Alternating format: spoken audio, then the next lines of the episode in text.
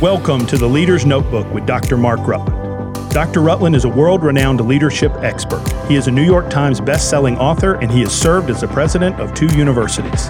The Leader's Notebook is brought to you by Global Servants. For more information about Global Servants, please visit our website, globalservants.org. Here is your host, Dr. Mark Rutland.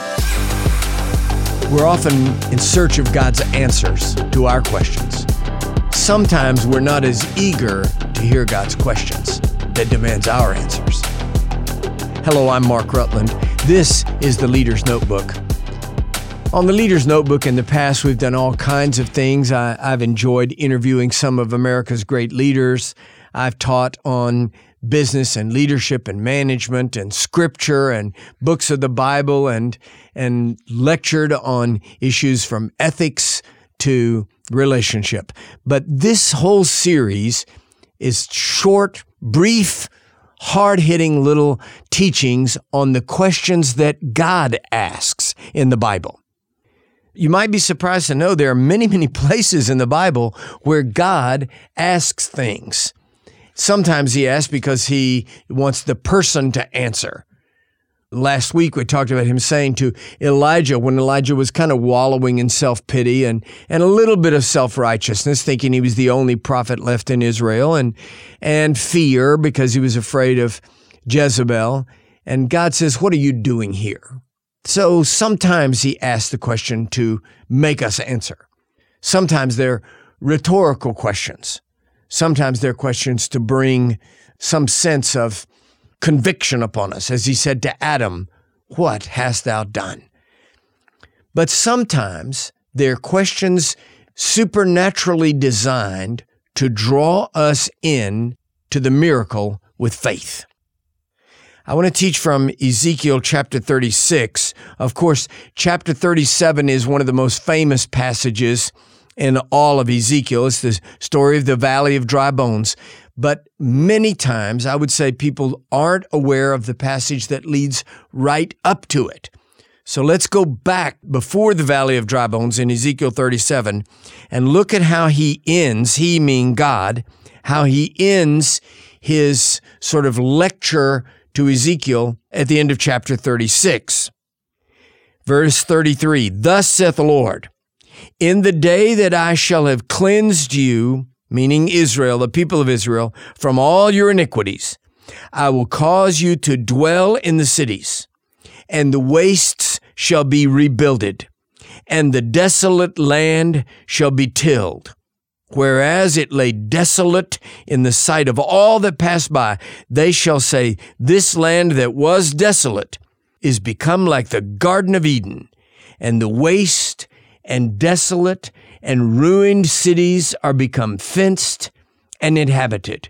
Then the heathen that are left around about you shall know that I, the Lord, build the ruined places, and I plant that that was desolate, and I, the Lord, have spoken it, and I will do it.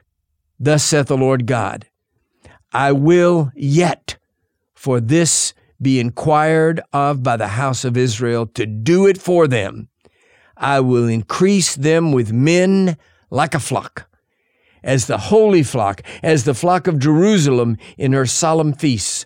So shall the waste cities be filled with flocks of men, and they shall know that I am the Lord. So that's how chapter 36 ends. God is saying, I'm going to rebuild this desolate, devastated, ruined, empty nation with its cities in smoldering ruins. I'm going to restore it. And where the men and people have been carried off in slavery, I'll fill the cities up. I'll repopulate everything. And I'm going to do it. Then chapter 37 begins the next verse. The hand of the Lord was upon me and he carried me out in the spirit and set me down in the midst of the valley, which was full of bones. And he caused me to pass by them round about, and behold, there were very many in the open valley, and lo, they were very dry. So let's just pause a moment. He makes this powerful declaration at the end of chapter 36. I'm going to rebuild Israel. I'm going to repopulate the cities. The fields will be planted, great harvest, and all of the heathen who dwell around you are going to say, wow, look what the God of Israel has done for Israel. Then immediately, Ezekiel is carried away in the spirit into a visionary experience that all these thousands of years later we read about. He is standing in the midst of a of a valley. It must have been very gruesome. A valley filled with dry, parched bones. Not a shred of flesh left on them, just skeletons scattered across an entire valley. Imagine it must have been it must have been a little bit frightening. And God said to me, Son of man, can these bones live? Here's the fifth question. Son of man, can these bones live? Ezekiel tells us, and I answered, O Lord God, thou knowest. Can these bones live is different from every other question that we've studied so far because he is not reaching to convict or probe Ezekiel in some way. He's not trying to uh, draw Ezekiel into some kind of confession. He's not uh, he's not rebuking Ezekiel in any way. What is he doing? He's summoning Ezekiel in to a moment of supernatural grace and faith. Can these bones live?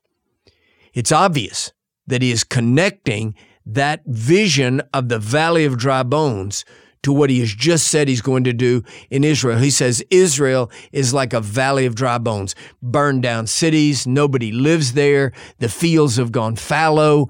It's it's a complete wreck. It's a disaster. And then he says, "Let me show you this vision. Can these bones live?" So it's obvious that he is seeking to know if Ezekiel believes in his resurrection power to raise up these depopulated, burned down, devastated cities and farms. And so he shows him this valley of dry bones. It's an obvious corollary. This is what Israel looks like. There's no flesh, there's no life, there's no breath. It's just used up, devastated, dead bones. And he says to Ezekiel, Can these bones live? Now, Ezekiel's answer is interesting. He says, O Lord God, thou knowest. I guess we could say that to any question God asks us. Thou knowest. You know, certainly he does know. Ezekiel is not arguing with God. I don't consider that to be a, a faithless answer. He's just saying, Lord, I depend on your knowledge of this situation. I depend on your analysis. You know more than I know. How could I possibly supply an answer? And then God does supply the answer. Behold, I will cause breath to enter into you, and you shall live. O ye dry bones, hear the word of the Lord. And the bones reassemble and the bones click together. That must have been a, an astonishing noise is the rattle of a valley full of bones reassembling, the scattered parts of skeletal remains reconnecting. And then the magnificent moment is sinew and the muscle comes back on, and then they're covered in flesh. And then he says, prophesy to the, to the winds. And Ezekiel prophesies again, and the Holy Spirit comes, the wind of God, the breath of God, Ruach Kadesh. And those dead bodies suddenly receive the breath of God and they become a mighty army.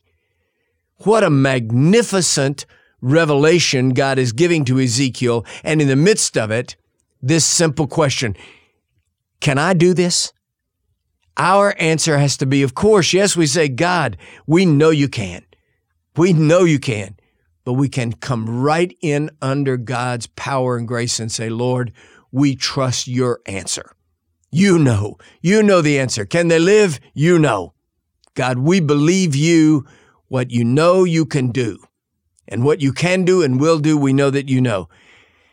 Now listen, what does all this mean to you right where you are? I don't know what kind of devastation you're going through or facing. I don't know what kind of hardship or loss or grief. I, I don't know that business that's gone under or that relationship that just looks like it's finished. God is asking you a question right now. Do you believe in my resurrection power? Can I raise to life that in which no one else sees any hope of life? Am I the God who's powerful enough to repopulate a devastated country? Am I a God who is, who is powerful enough to reassemble the scattered bones of a countless host of skeletons and turn them into a living, breathing army? Am I that God? Rise up from where you are, my friend, and you lift your hands up to say to God, God, you know. You can do it. You're powerful. I trust in your word. I believe you. I trust in your resurrection power. God is asking you right now, perhaps, can these bones live? Can this relationship be healed? Can this business be saved? Can I do something so remarkable in your presence that the heathen around about you will say, Look what God has done? Your answer is, Lord, I know that you know, and I know you can do it, and I believe you. I believe you.